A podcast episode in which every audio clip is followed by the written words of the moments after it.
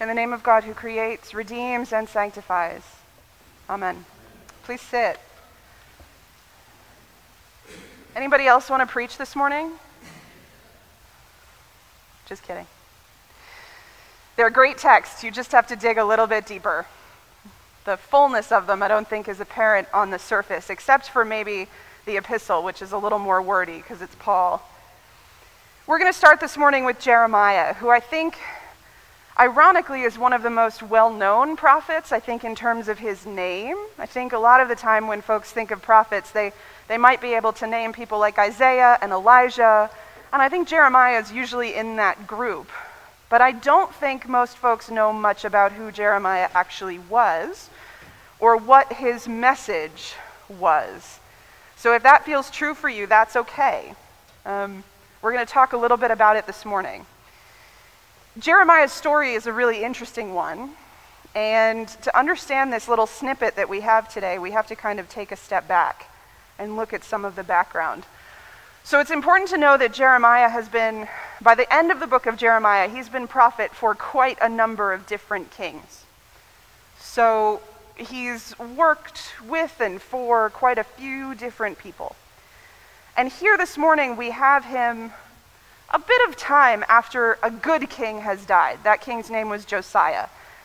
He wasn't an amazing king, but he was a decent king. And there was relative peace in the land, and, and Judah experienced relative political freedom. It was a, basically a pretty good time to be part of the people of Israel. But Josiah now in this text is gone, and we're a couple of kings later, and ever since Josiah left, the people of Israel have sort of experienced a downhill slide in their quality of life, their freedom, and their relationship with God. And of course, as we hear in Hebrew scriptures, these things are all very, very connected, right? The way in which they live into their covenant with God determines the rest of their life and how that all comes together. So if they've neglected that relationship, which they have for quite some time, as we know, their quality of life tends to sort of dissipate based on their commitment to their relationship with God. And so Jeremiah's message to them at this point, um, as a good prophet, is to sort of live with what they've created. To kind of, you know, we might say, you made your bed, now you need to lie in it. And that's kind of what Jeremiah's message is to them. It's not something they really want to hear. But his message in a nutshell is this Submit to Babylon. You have been overtaken. You are a, a, people broken up and carried away. Submit to this new government. Do not rebel. Do not fight back. This is what happens when you fall away from God, which is what has happened to the people of Israel. So now it's time to kind of take responsibility for what you've done live with that, and wait. Work your way back to God, be faithful, repent, and eventually God will act to restore you. Until that happens, submit to Babylon. Now, you might imagine that this is not what anyone else wants to hear. Their hearts have been broken. Their holy vessels have been taken out of the temple and carried off to Babylon. Subsets of the population have been carried off as well, quite a few people. They are once again oppressed and subservient to someone else, and they would have described themselves as a broken people. And in response to that, I'm not sure we can blame them, right? That's not the most pastoral message that Jeremiah could give them. It's not exactly comforting, it's not exactly uplifting. And for what it's worth, this is a, I debated whether or not I was going to say this, but I am. Jeremiah actually is so unpopular, and his message is so unpopular that at this point he's actually been banned from speaking in public. So when he shares a prophecy or a vision that God has given him, he has to write it down and give it to someone else who takes it and reads it, because he's not allowed to read it himself because everyone is so sick of hearing from him. So things have kind of not gone well for Jeremiah, and for Israel. And then here comes this other guy. And, and here today, you know, we follow this lectionary, this three year cycle, right? So we only get this tiny little snippet today, which just doesn't give you the full picture, which is a shame today. So we get this other prophet whose name is Hananiah. And he basically says to the people, God gave me a message too. Don't worry about it, it's going to be fine. Here's my message of peace from God. And God says, by the way, that we will all be back in Israel in under two years. So he puts a time limit on it. He says, God is going to fix this in two years. So don't worry about Jeremiah and his bad news. You don't need to do anything about it. Just wait, and God will fix it.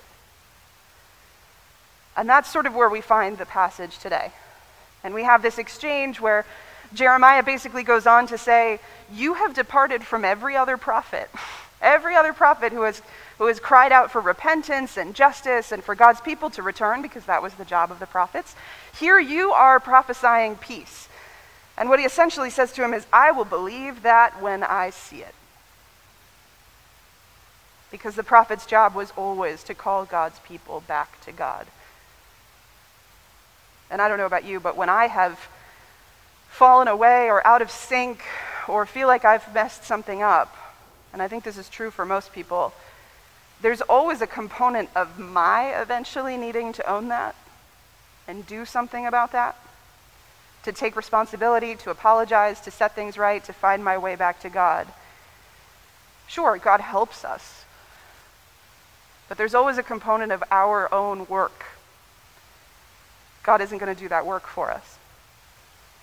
And so Jeremiah knows that Hananiah is a false prophet. That what he's saying and what he's encouraging the people to do must really only be because he wants to be on the king's good side or so that the people will love him. I'm going to read you this next portion of text just because it's fun. And we miss, we miss how this story ends. And I've invested enough time in it now that I think you should know how the story ends. So then the prophet Hananiah took the yoke from the neck of the prophet Jeremiah. So Jeremiah actually at this point walks around with a yoke on. He's so committed to the idea that Israel needs to submit to Babylon that he's walking around with a wooden ox yoke around his neck. All right? So imagine that. Hananiah takes it and he breaks it.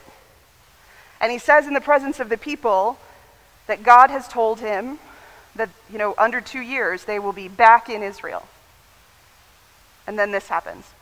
Sometime after the prophet Hananiah had broken the yoke from the neck of the prophet Jeremiah, the word of the Lord came to Jeremiah Go tell Hananiah, thus says the Lord, you have broken wooden bars only to forge iron bars in place of them.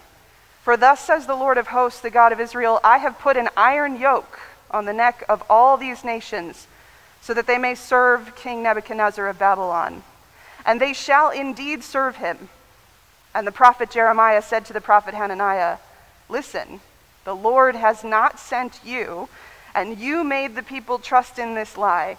Therefore, thus says the Lord, I am going to send you off the face of the earth.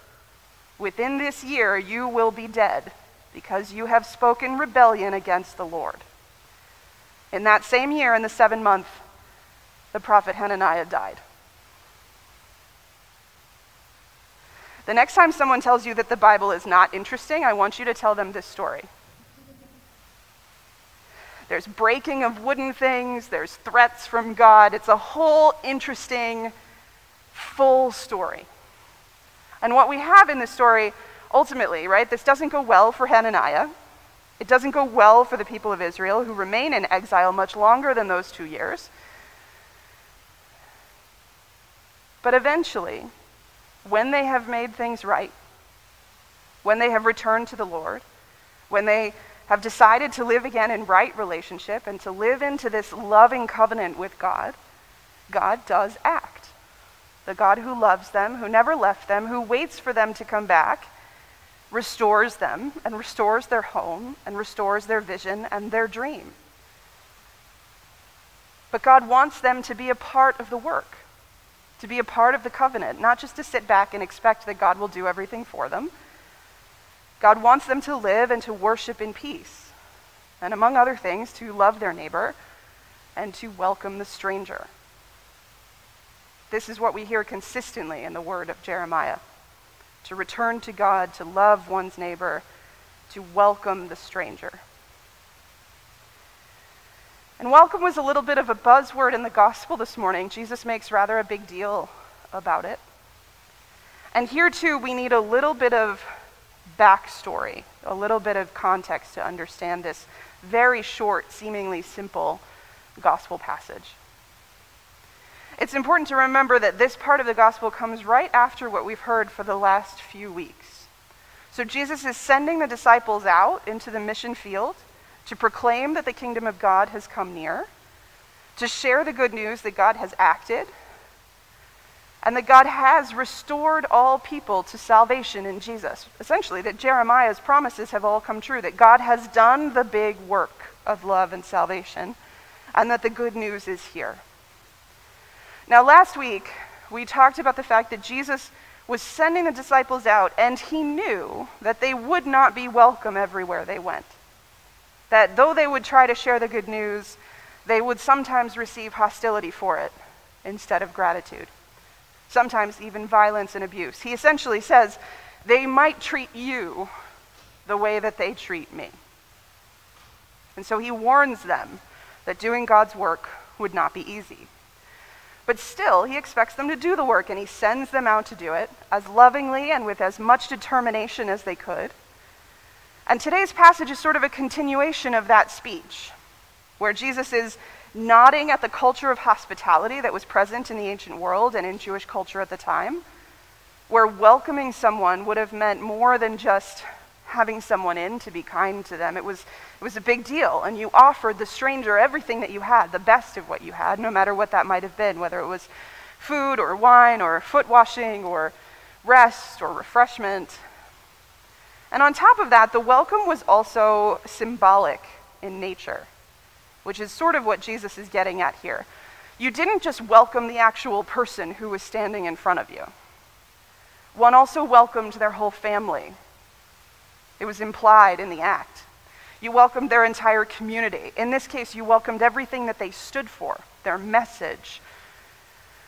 So if someone welcomed the disciples, it would really be like welcoming the presence of Jesus himself. And thus, as the text continues, welcoming God who creates, redeems, and sanctifies. But then he says this sort of cryptic thing afterwards. Whoever welcomes a prophet in the name of the prophet will receive a prophet's reward, and whoever welcomes a righteous person in the name of a righteous person will receive the reward of a righteous sort of dense and tricky. And it might sound like good news to our ears, but it's not quite what you think it is.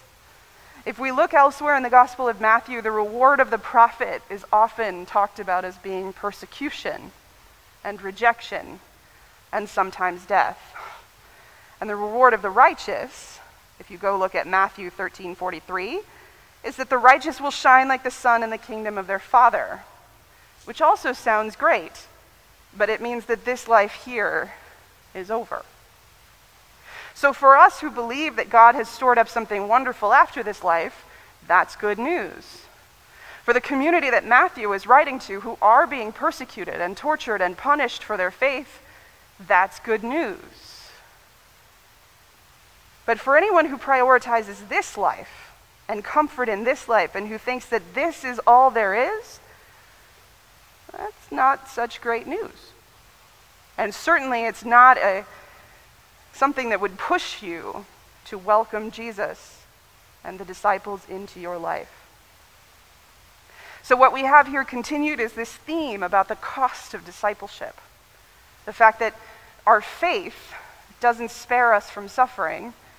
In fact, it likely encourages other people to struggle with us if we're doing it right.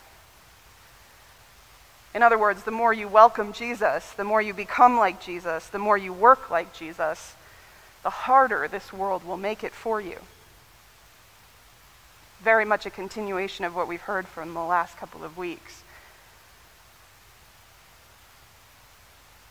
Our faith does not spare us suffering, but it does give us hope. It does promise us new life. It does lead us into right relationship with God and our neighbor, which Israel learned time and time again, and hopefully we learn in our lives time and time again that that is where, where real life is to be found, where blessing and goodness and hope is to be found. That right relationship is the abundant life that Jesus brings us, that he comes to show us, to give to us if we're willing to hear it, and to pay the price for it. Lest you think I want to leave out Paul, I want to look just, he's, it's Paul that gives us the good news this morning, right at the very end. Gene, I'm going to leave out the fantastic reading you did there for the beginning and just focus right at the end. But now that you have been freed from sin and enslaved to God, the advantage you get is sanctification. The end is eternal life. The end is eternal life. The free gift of God. Paul goes back and forth so many times in all of his writing about the free gift of God. And in the early church, there is this struggle between grace and sin, and we've been hearing that from Paul in the last couple of weeks as well. We never earn our grace, right? God gives it to us freely. And yet, the implication in all of Paul's work and in all of Paul's preaching is that when we receive that gift with open hearts, it opts us in to the work of Christ because we fall in love because we find community, because we feel connected, and because we know where hope is really to be found.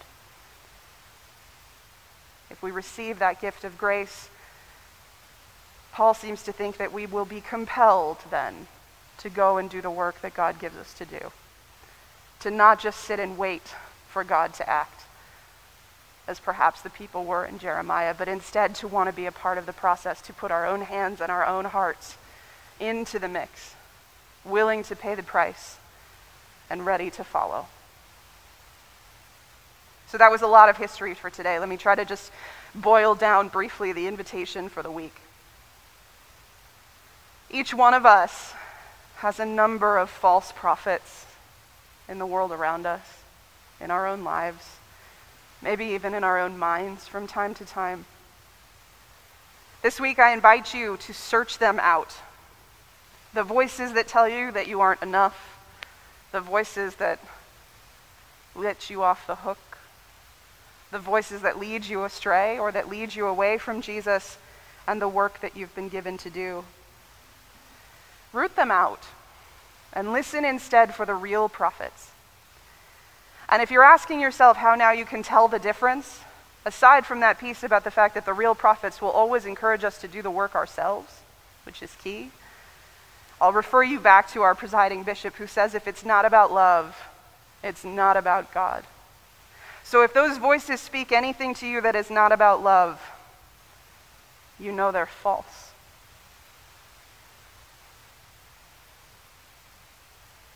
As you do that and listen for the voices that tell the truth, welcome the good news of Jesus. And look for the work that you have been given to do because each one of us has been given individual gifts. Each one of us is given a little puzzle piece of the work that is salvation. Look for the work that you have been given to do.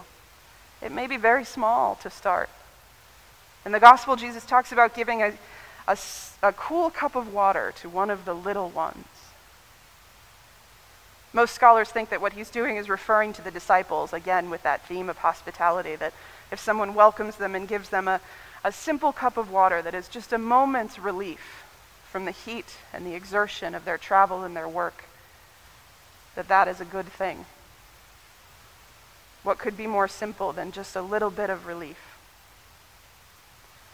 And then, as you do the hard work of all of this, give thanks for the God who never gives up on us. Even as Israel had fallen away, even as we fall away, God waits for us, loves us, aches for us, looks for us, and promises us that the end is eternal life. Give thanks for this, God, and make room in your heart for the promise. Amen.